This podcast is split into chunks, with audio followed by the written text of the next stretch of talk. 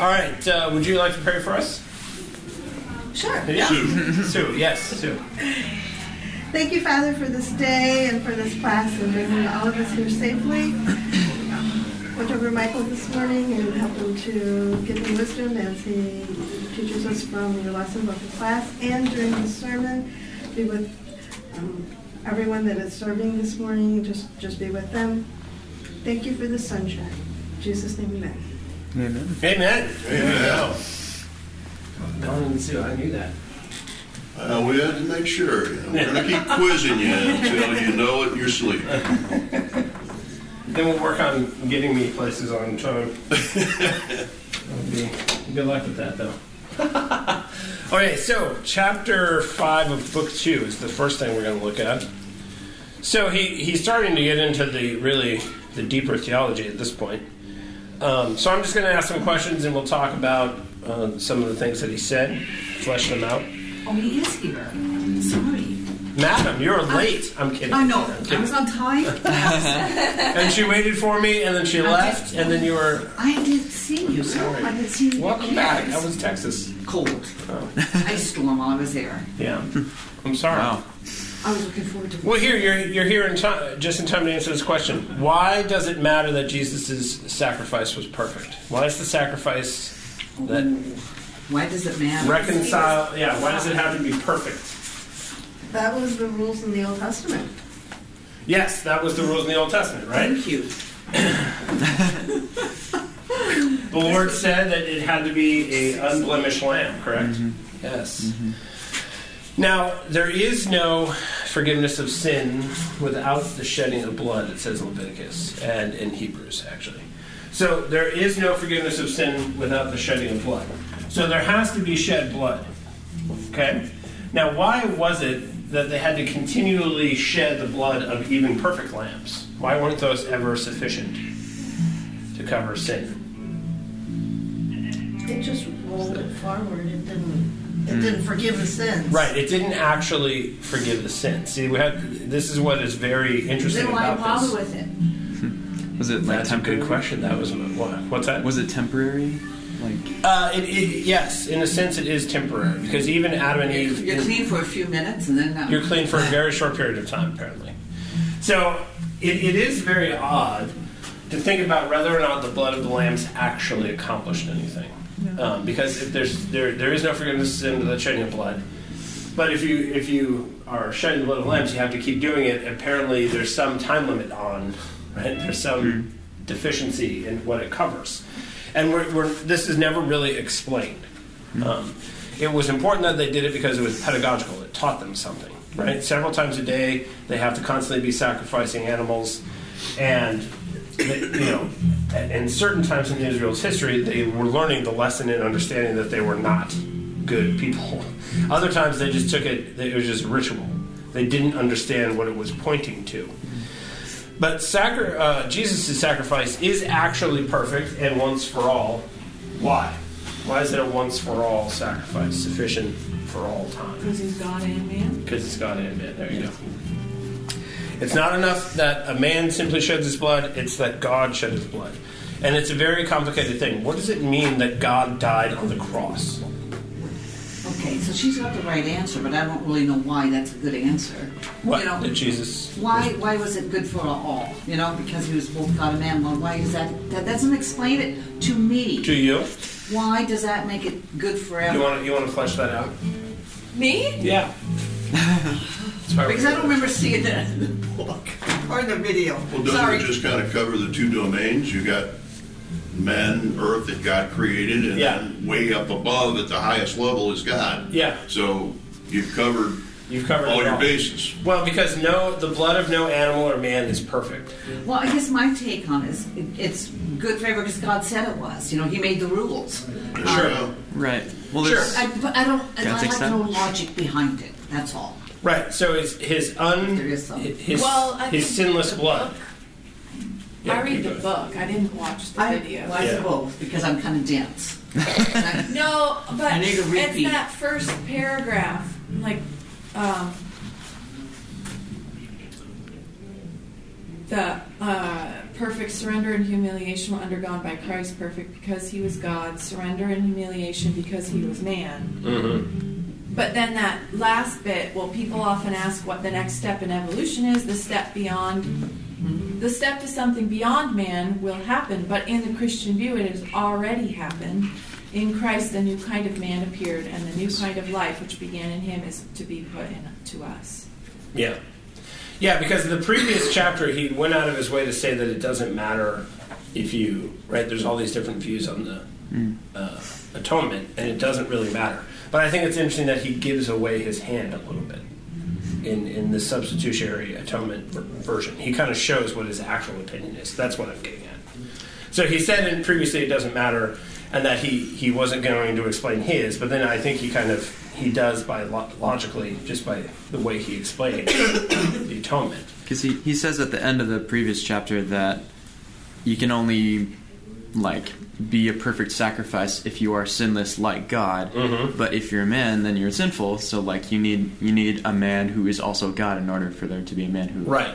is a perfect sacrifice. Right, So because n- no man through born through Adam, like like the Yeah. normal way, would ever be perfect enough for, for his blood to cover the sins. yeah, So Jesus comes, right? The the Holy Spirit overshadows Mary, and you sub, you know you, you work Adam out of the equation, and then his blood is perfect because he is sinless.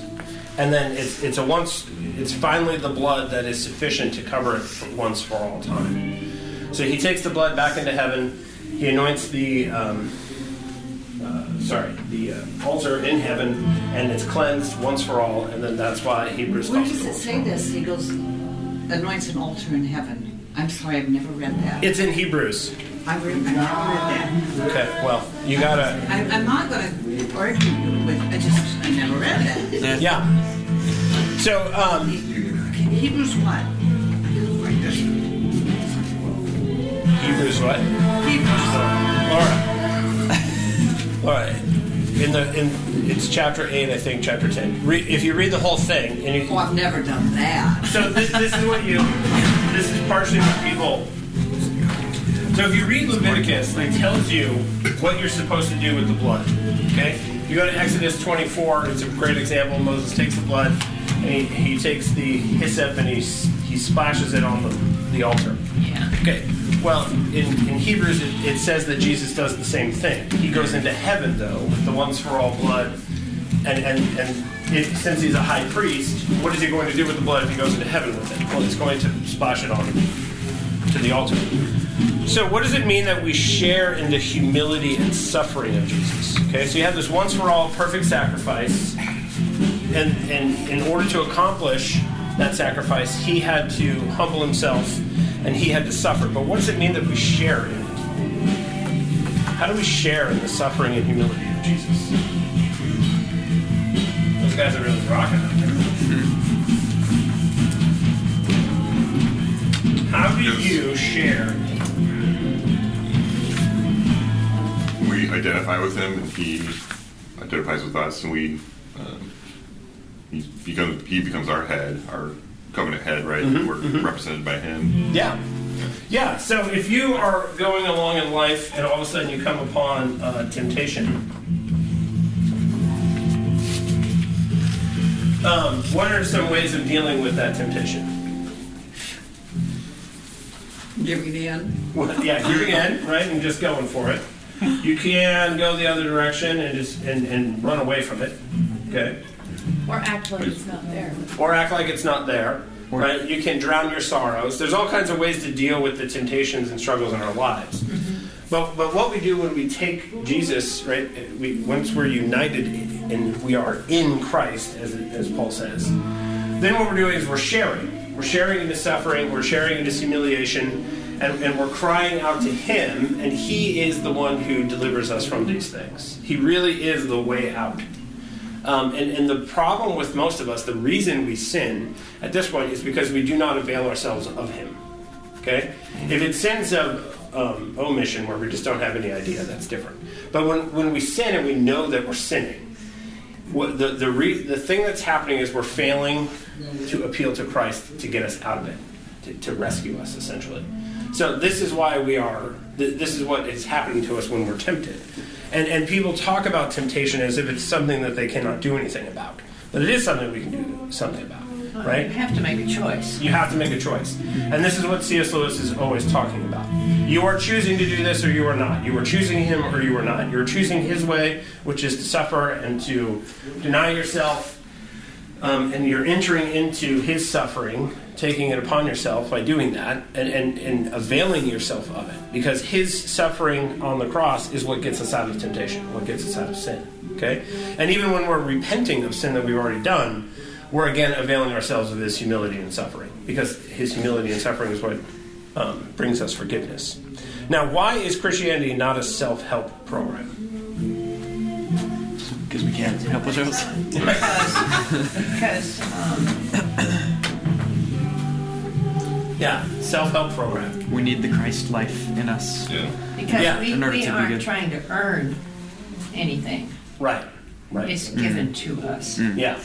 And I mean, at what point, right? Some of you who've been Christians for several decades, at what point did you just move beyond sinning? Never. I'm waiting. Right? Let me know when you get there. Yeah. If, if it's a Is self there an end? yeah, if, if, if, there, if it's a self help program, it's terrible. because this is always what I find is, you know, I, there's, I, I claw myself up to some plateau, and just when I'm about to stand up and enjoy the view, I realize that I'm actually just on a, a razor's cliff edge. I got to keep climbing. Yeah. Is often what the Christian life feels like. And you don't usually, you know, uh, uh, especially a lot of Christians struggle with the idea that they've actually changed it all. They've act- that they're actually improving it all, right? Self help programs, the, idea- you know, you enter into them for ten weeks, and at the end of the ten weeks, you feel better about yourself, and it's supposed to be the end of the program. Christianity is, is not that kind of thing. It goes on and on and on and on and on until we die. We never arrive. Yeah. What does Lewis mean when he says God doesn't love us because we are good, but that God will make us good because he loves us? I love that. I like that one. Yeah, that's like really it. good. Yeah, and this is um, something that I think applies in a lot of areas. Um, beau- the beautifying aspect of love. So if you take unlovely things um, and you love them, right? That love makes them beautiful. And this is true in marriages, this is true with children, this is true with converts, this is true in so many ways that love actually does ennoble, love does beautify, love, love has an effect on the object that you're loving. Okay? So we are not good at all. But he loves us despite that. And it's a beautifying love that actually changes us. This is, um, Paul talks about it when we, when we look upon him, we go from glory to glory, right? We're increasing in glory the longer we are uh, gazing upon him. Um, and, and this works, how, how does this work with a parent and child? Say you have a nasty little two year old who's just mean, right? Or ha- say you have a convert, who's somebody who's, who's brand new to the faith and they're just, they're there with their purple hair and tats and raggedy demeanor and, and harsh language. Have you guys ever noticed that?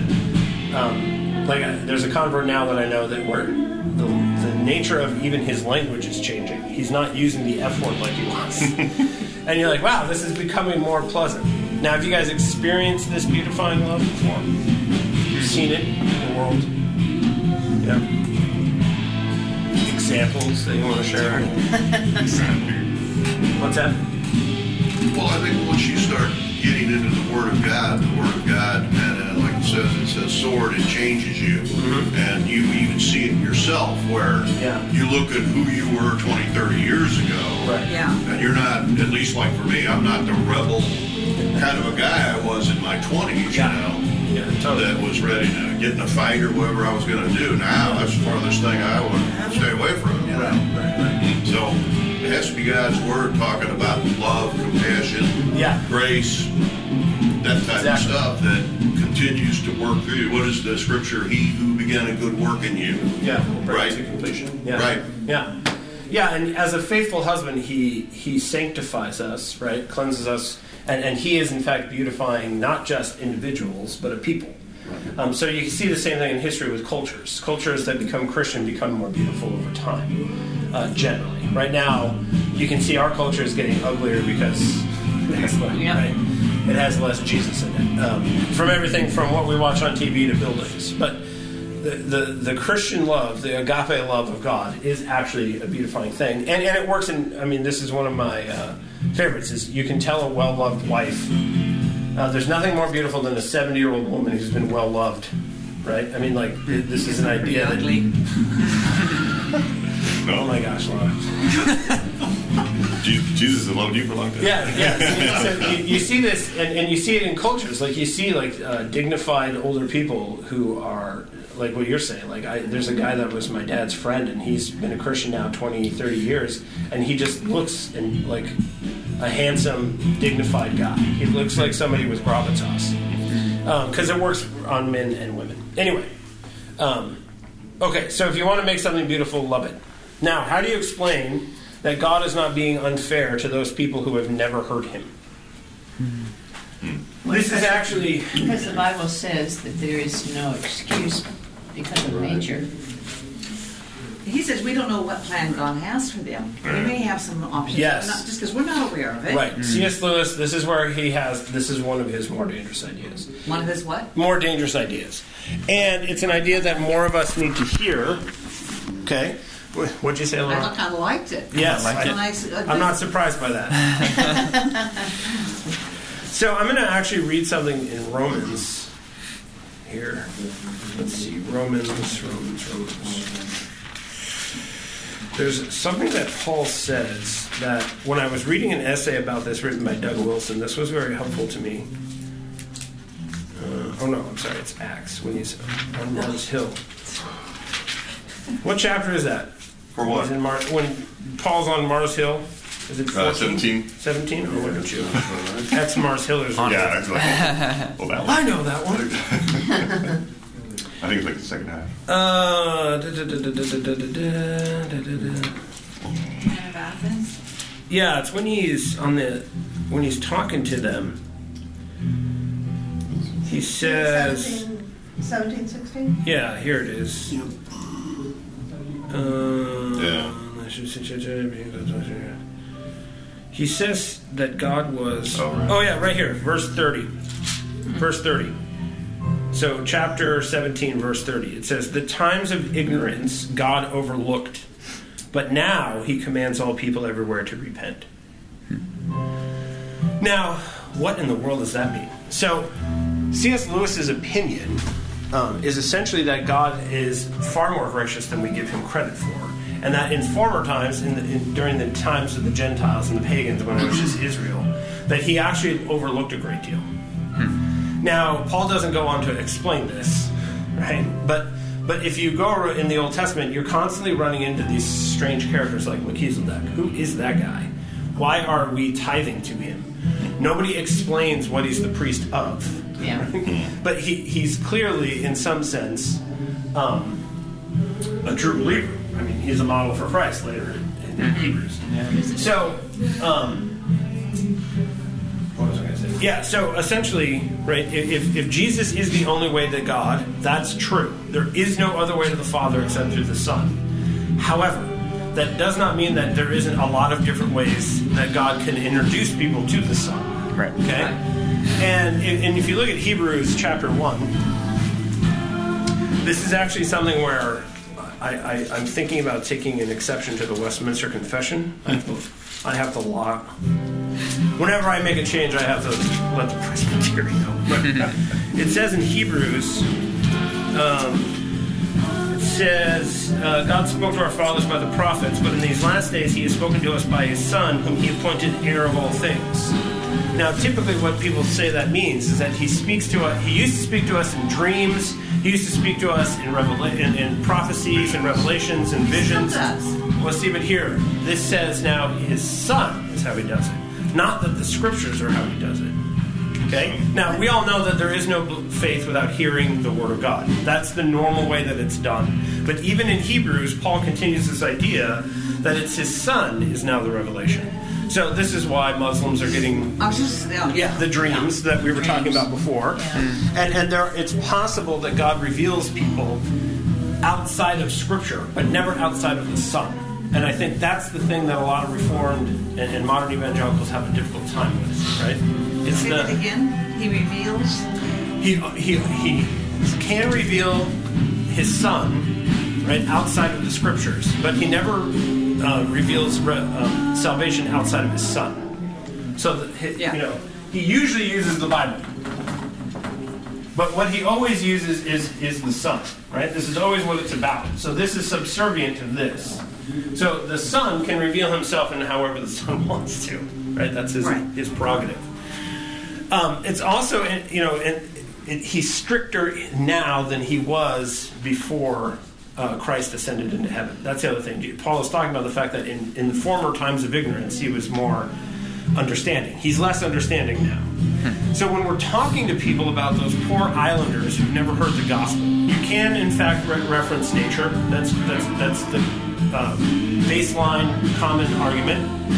But but we don't know what God is doing. So so instead of what, what I feel like is when we we deal with this argument, we say things about God that are not true. The answer should be I have absolutely no idea. Right? I have no idea what he's doing on those islands where these, these uh, Aborigines have been living for centuries, and nobody's ever translated the gospel into their their language. Who knows what God is doing? Okay. Um, when I, when I, we first got married, uh, Anne Marie had a library, and I got rid of most of the books that were in it because they were horrible. But there was one that was awesome, and it was about all these tribes that throughout the world that are monotheistic.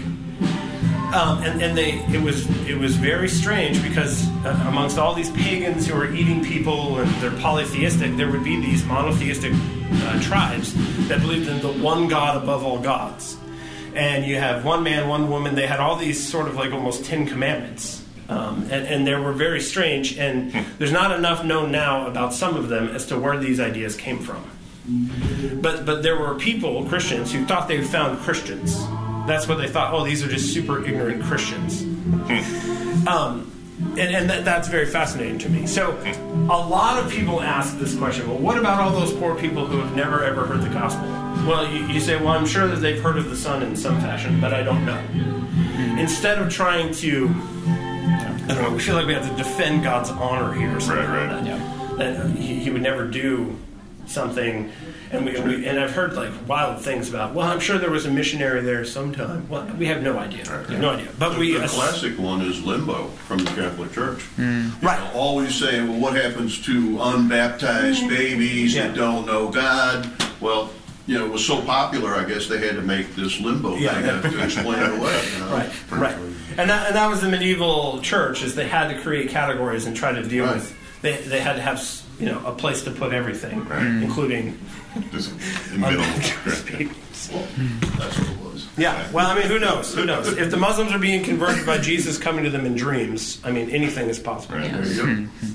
And, and that's what we have to remember. Not, all things are possible with our God, mm-hmm. and, and especially this. He is way more gracious than we give him credit mm. for. So I'm not. I'm. I'm actually less concerned about the people who've never heard of him than I am about the people who have heard of him and rejected him. Yeah.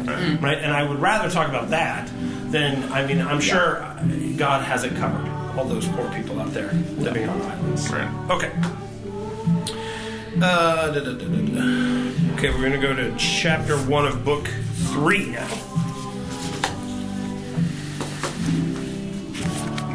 So, what is the different difference between moral rules and ideals? Moral ideals.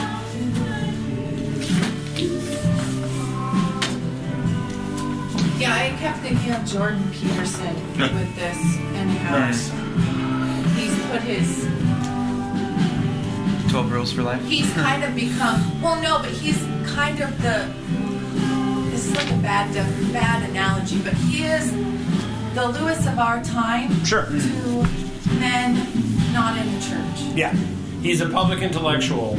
and he keeps asking questions the way lewis did Yeah. and and comes up with the same answers just so sh- almost there Yeah, so yeah, he's very interesting for a lot of reasons, but one of them is the fact that it proves that if you are seeking the truth truly, Yeah. you will find it. Mm-hmm. And, and I mean, he's trying. He's been down lots of different paths, but he's clearly getting closer and closer to the kingdom of heaven because he really wants to know what's true. Yeah. Um, and he is a public intellectual that may very well think himself into salvation, a rare reason himself into One of the rare ones. yeah. Yeah. Um, But he's brought a whole lot of guys Yeah, with him. yeah. Just Yeah. saying, yeah, you Yeah. have to go to work. Yeah, Yeah. you have to Yeah. honor your You make your- make your yeah, money. if you get married, Don't be a have shark. some kids and raise them yeah. and be there for them. I see, he does these master classes. Have you seen this? Now he's doing one on romance, how to actually romance a woman. And I was like, I would actually suggest some men I know to watch this. Yeah. Sure, like he doesn't mention wisdom. God, but it's all really Yeah. biblical stuff. Yeah. Yeah. Yeah. So um, back to rules and ideals. All right. Yes, Jordan Peterson, check him out. But how how are ideals different than rules? We're, I think what I got across from the video was the ideals were sorry, it's someone else's. Um, more like subjective and per, a person's own Mm-hmm. i- ideals for, um, but also like um, un, unachievable. Yeah. the perfect ideal. It can never get you know. Get Like that. we want zero carbon in our world, Yeah. it's green Right. energy, but the rules of Earth Right, aren't going to work against that. right, right. Nice application. There's not enough wind on Earth to generate. No, not enough. No, there is not. And it's too unpredictable and uh, unsa- anyway. Okay. Right. Yeah. So uh, if Yep. we all were sitting here, and we're like, okay, let's create the ideal man, right? Let's have Look the just ideal. like you. Oh, thanks, Uh. Laura. And we Wasn't started the right answer? Well, ideal man for the 21st century. Well, see, but here we go. That's Yep, what I'm yep, saying. yep. We start to have this conversation, and I, I, right, the more of us we add, the harder this would be. Yeah. Okay, to create this. Now, if you turn to Exodus, right, and you and you go to the Ten Commandments, it tells us what the ideal man looks like. and you're like, okay, now here we go. Here's a standard that we've been given, and and we should all pursue this. Okay, we're, we're given rules uh, on how to conduct ourselves. If you leave it up to just men, uh, our brains, we would not be able to come up with the ideal man. Jesus is not who we would have chosen. Okay, if we would have written the story, not only would we have not written it the way it was written, we Jesus is not who we would have created and sent on stage. Um, and, and that's why I think this is important. Is this is so subjective, and, and you know it's not going to last person to person, generation to generation. But the Word of God does, and it tells us what what um, how how the the ideal man ought to conduct himself. Okay, so what are the three concerns of morality?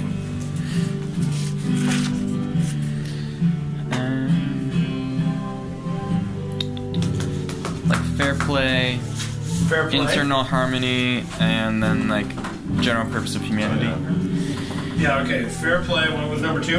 Uh, internal harmony. Internal harmony. with the things inside. Yeah. Right. Oh, sorry, you said internal. Sorry, Internal. Judah. Yep. What was, what was number We're on the same page. Uh, general purpose for humanity. Internal kind of. No.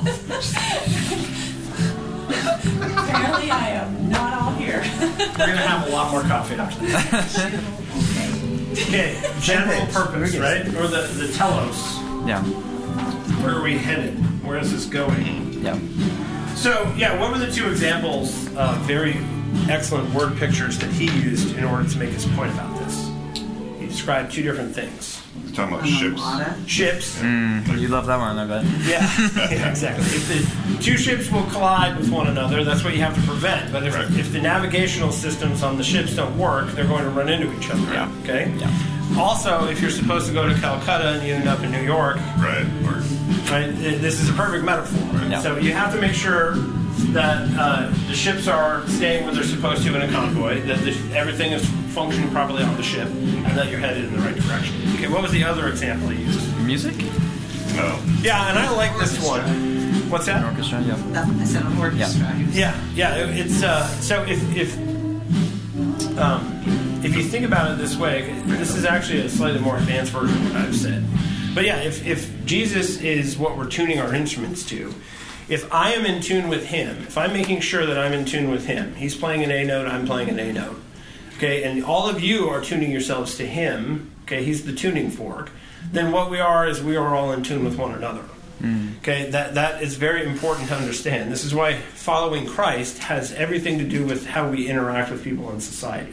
Hmm. Because if I'm not following Him and I'm out of tune with Him, I'm out of tune with you. Hmm. Okay, and and and increasingly, I understand that our, it's it's our relation directly to Him is the thing that most affects our relationship to everyone else. Okay, so if we tune ourselves to the tuning fork of Christ, we will live in harmony. Okay. Now he uses the band in, in almost as exactly the same way as the ships, right? The instruments have to be tuned. Everybody has to know their part, and you ha- I'll I'll be playing the same song, and the song has to be appropriate to the event. Okay, you don't play dance hall music at a funeral, generally. I hope you play dance hall music at my funeral, but that's. Uh, okay, let's see. Yeah, so how can something be wrong even if it doesn't hurt anybody? Hmm. Are there victimless crimes? No. Is there such a thing as a victimless crime? No. Well, we were listening to Numbers driving up here in the Daily Audio Bible, and Of course. it was that section where God is addressing God is addressing rules for finding out if a woman has cheated on her husband, and she's Yeah. to go to the priest, take this water, and it will swell her belly if Yeah. no one if no one was witness to it. Like all these rules about how to determine Yep. with there are no witnesses because you're not to yeah so all the kids were like but no one saw it so why do we need Why do we need rules for? Why do we need this? Yeah. Yeah, because the, that's the one where the woman drinks the dirt from the floor of the Oh, right. Right. tabernacle, and, and her uh, thigh will shrink and her belly will swell But she won't have any more children. no, she dies actually. Well, she won't have any more children. Yeah, you got me there. I mean, The man come on. that quits I just have a hard logical. thing, you know. Well, I know. See, this is uh, Yeah. yeah. well that was yeah that was was- one of I our daughter's too. questions too Well, see, and this was you guys have a Bible, Deuteronomy Yeah. 25, 11, and 12. Oh, yeah. Under the miscellaneous laws. This is my favorite. It's your email. Five what? This is my email. Deuteronomy 25, 11, and 12. I've looked this up because of your email before, and what I was in for a surprise. For sure. Oh, you don't tell his, e- his address? This is my life verse here. Oh, Right there. It's 11 and 12. Well, wouldn't, wouldn't the whole s- purpose of the drinking of the dirt in the water, whatever, Uh-huh. wouldn't it be all psychological for the woman? Uh, Wait a minute. well. yeah, hold This on. This doesn't match that. Deuteronomy. No, this is something else. This is something else. So this is. I was gonna say, this doesn't talk at all about it. but- No, He said there's a miscellaneous rules in here. Yeah. So, Class is 180 Yeah, yeah, now. Yeah. This will be how we end, of course. Here we go. So, so a general, uh, general equity theonomy. Okay, general equity theonomy. What is? Everyone say that with me. General, General equity, equity theonomy. theonomy. General okay, so we are, or ought to be, in this church, general equity theonomists. And what that means is we do not separate the laws into ceremonial laws over here and moral laws over here. And, okay, all the laws in the Old Testament ought to be obeyed. Okay? Some of them in word, some of them in spirit. Hmm. Right? It does not matter if I wear two kinds of cloths, cloth anymore. Now, there's a principle in that law that still applies. I ought to not look like the world in my dress. Right. When you when you're a general equity theonomist, you have to understand that right. This is we have to deal with everything that the scriptures say. We hmm. can't avoid the parts that are weird. We can't avoid the parts that we don't like. And one of the greatest examples of that is Deuteronomy 25, 11, and 12. When two men are fighting in the street, and the wife of one goes out to save her husband, she reaches out and grabs the man's, Testicles. cut her hand off, and show her no mercy. Okay? Your eye shall have no pity. Your eye shall have no Your eyes shall have no what? pity. Oh. Now here we go. 12. What in the what is this about, right? This is under miscellaneous laws, and and I would say most modern Christians would be like, okay, we just we don't even going to deal with that. Yeah. Okay, but what does it? What is that telling us? How then ought we to go and live given that verse? How do you how do you? What's the general equity of that verse? What is it even talking about, right? Vengeance is mine, says the Lord. It's not yours to take. Okay, vengeance is Don't mine. protect Says, your husband or others that belong to you. don't protect them. Yeah, don't. Yeah. Well, don't I, interfere. Well, no, there's Let- a let- cheap way to end a fight, and there's a just way to end a fight. yes. And should women be inserting themselves in physical fights between two men? No. No. Now see. Now here we go. Now you can apply this in all kinds of ways. Yeah. This is- Should men insert themselves into physical fights with between two women? Well, I would say, um, except to stop them, no. Well, that, don't you think that woman was trying to stop? Well, she was trying to stop it in a particular way. Right, I'm like- Okay, and, and this is where, Plain duty. and then yeah, like women ought not to play like that. That's not how they are supposed to conduct themselves, right? Her inserting herself into this combat is one thing. The way she ends it is another, Yeah. right? And the fact that it says "show her no pity" is like, like, can we show her a little? Like, I mean, what if her husband is crippled or whatever? Right? Yeah, she was trying to do the right thing. She's trying to do the right thing Yeah. the wrong way. Right. Right? Now, that is a principle we can apply all over the place. Yeah. Okay? It, it's also, I think, very important because now they're talking a lot about the draft for women. Mm. Okay? We ought not to be drafting women into the military. Now, if women want to join up, there's all kinds of things. I'm going to say this, a little controversial. Things in the military that women can do that are very helpful, right? And we could talk about a lot of examples. The thing that they that is not helpful is fighting, right? When Russia and Ukraine go to war against one another, the, it, it's not noble of the Ukrainians to send their women to the front lines. Now, I, even even if the chaos is as bad as it's getting, two men are fighting in the street. The women ought not to go out there and try to stop it and, and I and I think this is something. th- There's these are ways to apply this first, but the general idea here, okay, is that we have to deal with all of Scripture and not cut out the parts that are awkward or weird, right? Because that's what we tend to do. Um, we're not creating ideals; we're given rules, and we have to figure out how to obey them, right? Especially things like that. Can you guys think of any other laws like that that are really strange? Well, the, the Yeah, the one, yeah, the no dirt. witness uh, The no- for yeah. this woman possibly laid with another man. Yeah. So the husband witnesses. thinks that the wife has been fooling around. Yeah. Yeah, and he can't prove it, so he makes her drink some dirt. Because the Bible is very clear that a woman cannot be dragged up in this kind of mess unless there are two or three witnesses. Right. Yes. So the husband, it's not. So the Bible sides with the wife in that her husband just can't drag her before the priest. Right. But it does offer a way to address the husband's suspicions. Right. And I can't remember, does it say something happens to the husband if it turns out she's innocent? No, he's off scot free. No, I think there is something because of the false accusation. But I haven't memorized. Let's. I went in here. Was that today's or yesterday's? It was. Uh, oh, it was yes. It was I thought it was yesterday. yesterday. Yeah, just Are Sorry. you listening to the same one? yeah. Of course. Let me find out where. it was going. Okay. Yeah, you guys look that down. Let me see what we've got here. Numbers four, one through five. So we got another Four chapter and a half to get through. I know, my gosh. Um, so, why does our view of the universe and eternity affect our view of the of the value of an individual? Why does our view of the universe and eternity affect our view of the value of an individual? Right? What are the eternal things versus what are the things that will end up in the dust? This reveals a lot, actually. I think this is really interesting. Yeah. Because Right? if you believe you only live, humans live like up to like 100 years, individuals aren't very important, whereas mm-hmm. institutions that last for centuries are much more important. Right. So individual rights aren't as important, and you want to build up institutions that last Right. for a long time. The You put all and your states, focus on that. right. Whereas if you believe that we are eternal beings, Yeah. like no matter you know heaven or hell, you're going to live for eternity. So what happens here matters quite a lot. Right. And institutions are like a blink of an eye in comparison. So. Yeah, right. They, they ultimately are the thing that lasts only for a brief moment. Yeah. And and you can see how people get into these movements like the Third Reich or Mm. Rome. Right, Rome is this ideal that is going to last forever, and all Romans are serving it. This ideal. Soviet Union. And, and like that's what how, how a lot of Romans talk about it. Um, I'm reading Makers of Rome now, and, and they all talk as if their lives are meaningless, and what matters is Rome. Okay, because Rome's going to go on forever, but Rome didn't go on forever, right? And all of those men are answering for their lack of faith in the Lord Jesus and their behavior. Um, they're answering to the judge, and and so, you know, it we tend to get very into the ideals of society, cultures, institutions, um, but they do not matter more than individuals. Okay. Now, there's there has to be a balance because what happens if you think only the individual matters and institutions don't at all?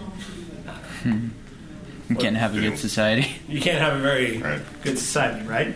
Logical end of that is anarchy, right? Yeah. Like, no, no, you don't need it. You don't want any government. You don't want any. You know. Yeah, and I and I, I run into you know I, I am tempted into this, and I and I hear it now that now that I've listened to Lewis about this. When people we talk about Western civilization is going to end, and we have to defend Western civilization as if Western civilization is this thing that's always existed that's going to go on forever or should go on forever. Well, Western civilization is is good. Don't get me wrong, but but. It's not the end all be all, Yeah. right? It's not the thing that is eternal. People are eternal, and, and I think in the culture wars, especially conservative reform people, kind of lose that. We're fighting for this ideal of Western civilization, forgetting that there's actually people involved.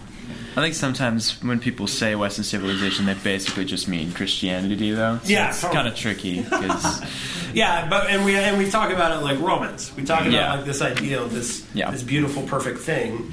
But Western civilization is not beautiful. Well, I'm sorry, it's not the most beautiful and most perfect thing that ever Yeah. existed. Right. Um, okay, so let's see. The la- uh, okay, chapter two of book three. We'll do this one real fast. The cardinal virtues are those which all civilized people recognize. That's what he says. What does he mean by civilized people? What do you think Lewis means by You civilized? and me. Yeah, himself. You be educated. I would say, Yeah, I, Well, I'm trying to think if like as really- opposed Western. as opposed to savages is like Yeah. where my mind goes. yeah, savages, right? Um, barbarians. Yeah. Well, but did he, in the, even in Lewis's time, not every kid went to school. Yeah. Right. There were still kids working. Yeah. So are they civilized just because they live in the UK, but not schooled? Hmm. Yeah, does he mean Oxford educated or does he mean Just You a know. common person. No. He, Or yeah. does he mean just English and the Americans are the uncivilized? Does he mean people that are under a government to, Yeah. to follow? right? yeah, is- yeah. okay. Yeah, so- Yeah, organized. Is there a more traditional? See, that's what I didn't So do. it And I should. depends. What's the traditional definition of the word civilized? What's the Oxford English Right. There you go. dictionary definition? If I, that's what I should have looked up. Because I don't think he simply means educated. I don't think he simply means English. I think he means right people who live in a society. Okay, if you live in a society, if you go back to his his Tao that he had that list of rules, he he recognized uh, civilized people. All the things he listed were civilized, but it go, I mean it covers the gamut as far as time and places. Um, so what he means by civilized is much broader than usually I think the way we use the word.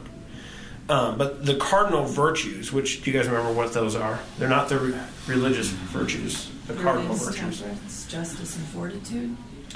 Yes, there you go. And and fortitude is not actually a virtue. What is it? But it allows you to keep the other, Yes. practice the other It- virtues. it's what happens at the testing point of all other virtues. Yeah. So you have fortitude only when you're actually um, upholding the virtues that you're supposed to under duress. Yeah. Um, okay, so what would uh, let me see? Okay, what would Lewis say about the st- statistic that only 25% of American adults did not read a single book last year? 25% of American adults didn't read a single book last year. What would This- C.S. this Lewis is say? statistic. That's a statistic, yes. I'm surprised it's um, not higher. yeah. Well, the book the book Well, that I got was- this out of was was written before the in the internet, so in that like was- 2000. yeah. Pre-internet. Yeah, the, the book was written Probably like, like 20 ten years ago. percent. No. Um, yeah, but I mean, it's something like 90% of people who, with a college degree never go and read anything else about their major. Mm. Um, and that's all majors. So that's that's Yeah. civil engineers as much as right. So there's civil engineers that are walking around and their knowledge is at what they got in college, and they've never updated it. Wow. Well, you update it on the job. You are working with it, and you Yeah. you, you can't not learn Well, sure, but here, and be but exposed to new ideas. Yes, that is true. But if you took somebody 30 years out of college who's a civil engineer, and you go and you take him and you sit him down with the textbooks, he would be surprised by what he would learn. I think, right? I, and I think it's, it's keeping up with that kind of knowledge. Um, like, um, how about you? Do you know engineers that keep studying their field after? Not really. Yeah. Yeah, because I mean- I, you do learn on the job, but it's different. Imagine Right, a teacher who, who never who went with their college education and never right? I mean, you know what it's like teaching. You go back, you read more stuff about the subject, you you, you learn what- new things about the subject. You're constantly updating You it. That's you have to. you have to. Yeah, you have to. And and we we don't usually think all professions are the same way, right? Um, but it's like my dad, my poor dad. He'd been at the job for a while, and all of a sudden, like he, he didn't realize it. All this updating with D, DNA, you know, like how. So you can learn on the job about DNA, right? Oh, he's because he was a cop. Well, like, we have to protect this DNA. But then he actually did some research about what you know how the whole thing works, and he became very careful, hmm. much more careful, and he used it a lot. He used this idea uh, about collecting DNA very differently hmm. on the, on the job training. So I just remember that he was kind of in, you know dumbfounded by how much he didn't know, hmm. and I and I think this goes along with it. I mean most most people don't continue studying their field after they leave school, except for on the job. But that's right. There's a number of professions where we would think that would be absurd. Imagine a pastor who never studies after he leaves seminary. That would Or a doctor, medicine. Or med- You Yeah. stay current. yeah, in, in any profession, it's absurd, yeah. right? But C.S. Lewis would say that this. Um, well, what would he say about that? About the fact that so many of us are not readers. No. Lack of prudence.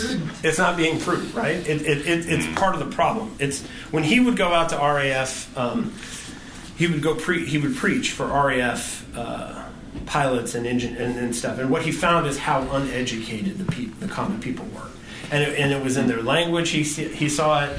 They, they thought you know they. They disbelieved things like they thought Arthur was real and true, but they, they thought King Alfred was a myth. It's like he would run into this sort of like basic 101 knowledge. I, I subbed Friday at Bucklefield School District, and I was absolutely appalled. There's no learning happening here. It was shocking. Yeah, shocking, isn't it? But so so that that is um, part of the problem, and part of why why somebody like C.S. Lewis has to do these radio addresses, right? He, he he's not just he doesn't just want us. Um, he's not just there teaching us, like you know, he's not just pushing uh, Christianity in the sense of like, okay, sign on the dotted line, say this prayer, come over. I mean, he wants he, he's thinking about the whole man. Yeah. And, and I think Christianity that considers the whole man is, is more accurate and correct than Christianity that is simply worried about like inviting Jesus into your heart. Yeah. Okay. And it's more compelling. Yeah, exactly. All right, will you pray for us? Yeah. Uh, Lord, you have called us to love you with our, our hearts, our minds, our souls, and all our strength, and to love our neighbor as ourselves. These sum up um, the law, and may we follow that law and pursue you and be more like Christ in all that we do. Christ, name we pray. Amen. Amen. Well, thanks everyone. Thank you.